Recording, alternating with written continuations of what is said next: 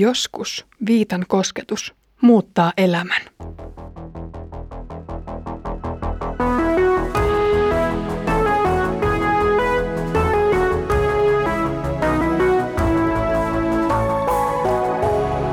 Kirjoitusten pauloissa. Lämpimästi tervetuloa mukaan Kirjoitusten pauloissa podcastiin. Olen Iida Halme kansanlähetysopistolta ja luen kanssasi apostolien tekoja. Edellisessä jaksossa pohdimme muun muassa vainotun kristityn kokemaan rauhaa, kun Jeesus ei jätä nimensä tähden vainottua yksin. Tällä kerralla saamme ensimmäisen silmäyksen Saul-nimisen miehen harjoittamaan vainoamiseen. Apostolien teoissa ollaan nyt siirtymässä uudenlaiseen vaiheeseen. Luen apostolien tekojen luvusta 8 jakeet 1-3. Saul oli samaa mieltä kuin muut ja hyväksyi sen, että Stefanos surmattiin. Sinä päivänä puhkesi ankara vaino Jerusalemin seurakuntaa vastaan, ja kaikki muut, paitsi apostolit, hajaantuivat eri puolille Juudeaa ja Samariaa. Muutamat hurskaat miehet hautasivat Stefanoksen ja pitivät hänelle suuret valittajaiset. Mutta Saul tahtoi tuhota seurakunnan. Hän kulki talosta taloon, raastoi miehet ja naiset ulos ja toimitti heidät vankilaan. Stefanoksen kuolinpäivä oli vedenjakaja kristittyjen vainojen historiassa. Pietari oli joutunut puolustelemaan Jeesusta jo aiemmin, mutta oli säilyttänyt vapautensa useampaan otteeseen. Ensimmäisellä kerralla Pietarin vangitsemiselle ei löydetty syytä, joten hän pääsi vapaaksi uhkailujen saattelemana. Pelolla vaientaminen ei kuitenkaan käynyt laatuun, sillä Pietari oli saanut käskyn julistaa evankeliumia itsensä maailmankaikkeuden kuninkaalta. Niinpä julistustyö jatkui ja päätyi toisellakin kertaa vankilan oville. Tällä kertaa Pietari joutui telkien taakse, mutta vapautui vankilasta yhdessä Johanneksen kanssa, kun enkeli tuli hakemaan heitä keskellä yötä. Juutalaisten johtajien olisi jo pitänyt ymmärtää, etteivät he voi taistella evankelmia vastaan, koska heitä vastassa oli joku paljon suurempi. Stefanoksen kertomuksen äärellä tätä suurempaa kyllä aistitaan jälleen, kun ei retorisinkaan keinoin onnistuttu kumoamaan miehen puheita. Raivospäissään suuren neuvostonkaan jäsenet eivät erottaneet totuutta valheesta, ja niin vainot olivat yhtäkkiä pahimmassa mahdollisessa pisteessä. Jeesuksen seuraaja oli jo menettänyt henkensä uskon takia. Nyt vainoamisen keinoilla ei ollut enää mitään rajoja. Henkinen, fyysinen ja jopa henkeen kohdistuva uhka oli tässä yhteisössä tämän jälkeen täysin mahdollinen vaihtoehto kenen tahansa Jeesuksen seuraajan elämässä. Tavallista arkista elämää elänyt ihminen, joka oli tullut Jeesuksen omaksi, oli ehkä joutunut perheessään karsastetuksi, mutta löytänyt uuden kodin ja yhteisön kristittyjen parista. Töissäkäynti ei ollut ehkä enää mahdollista, koska juutalaisuus leimasi koko yhteisöä läpeensä. Nyt se, jonka tiedettiin olevan uskovainen, oli jatkuvassa vaarassa. Vainojen puhkeaminen oli kuin painekattilan kannen lennähtäminen. Pökköä oli lyöty pesään ja nyt räjähti. Stefanoksen kuolema sytytti kytevän aikapommin. Paluuta vanhaan normaaliin ei Jerusalemissa enää ollut. Nyt ei ollut turvallista jäädä kirkkoäidin helmojen suojaan, vaan oli todellakin aika lentää pesästä ja lähteä Jerusalemista pois.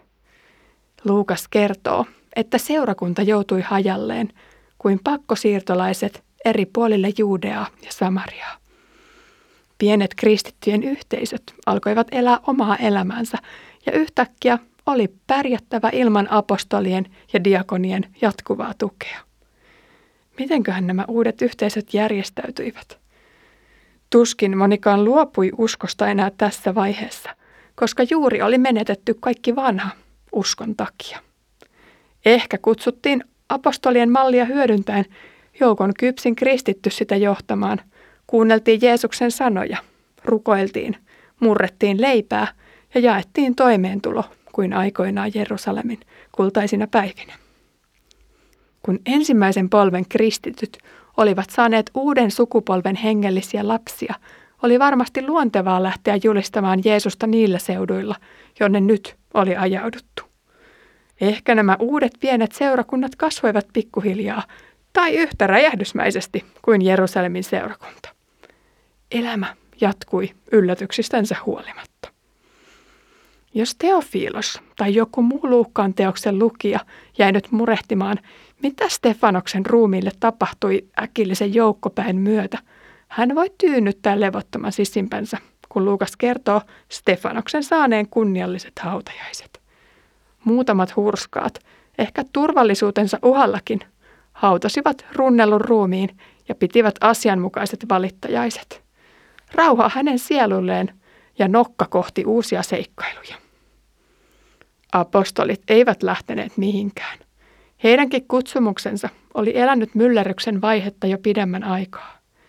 Jeesuksen taivaaseen astuminen, pyhän hengen vuodatus, todistajan tehtävän aloitus, vankeudet, vaivat ja diakonian viran perustaminen olivat asioita, joita oli sulateltava tässä jo tutuksi tulleessa 12 miehen porukassa. Mooseksen lain, Jeesuksen opetusten ja viime päivien tapahtumien pohdiskelu vaati varmasti teologista työskentelyä, rukousta ja viisautta, miten edetä jatkossa. Perusleiri oli siis edelleen pidettävä Jerusalemissa. Tännehän Jeesus olisi tulossa takaisin jossain vaiheessa, ja täältä kaikki alkoi. Nyt ei kannata rynnätä kotiseudulle pohjois vaan pysytellä täällä historian hermokeskuksessa ja jälleen odottaa ja tehdä parhaansa. Edellisessä kertomuksessa mainittu Saul saa nyt syvemmän huomion. Lyhyt johdantojakso kirkon seuraaviin vaiheisiin sisälsi paitsi kristittyjen paon, apostolien jäämisen, Stefanoksen kuoleman, myös Saulin hahmon esittelyn. Näissä siemenissä olisi tulevien aikojen kasvun alusta. Käy heti selväksi, että tämä Stefanoksen antityyppi Saul ei kulje hengen armossa ja voimassa tai suorita ihmettekoja Jumalan avulla. Sen sijaan juutalaisten vihamielisyys ja murhanhimo kuohui hänen suonissaan. Hänelle ei riittänyt se, että kristityt vangittiin julkisilla paikoilla saarnaamisesta. Hän halusi raastaa jokaisen salassakin pysyvän uskovan vankilaan vaientaakseen tämän omaan korvaansa ristisointuisen ryhmittymän. Saulin päämäärä oli selkeä. Hän halusi tuhota Jerusalemin seurakunnan. Hän ajatteli, että tällä tavalla tuosta Jumalan pilkkaajien porukasta päästäisiin eroon ja Israelin kunnia säilyisi.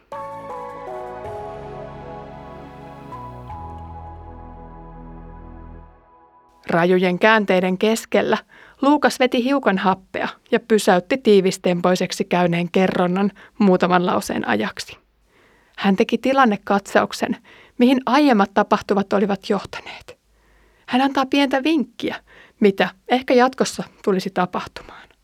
Hän osoittaa kristittyjen edelleen toimivan rauhan mukaisesti, mutta juutalaisen Saulin olevan melkoinen terroristi.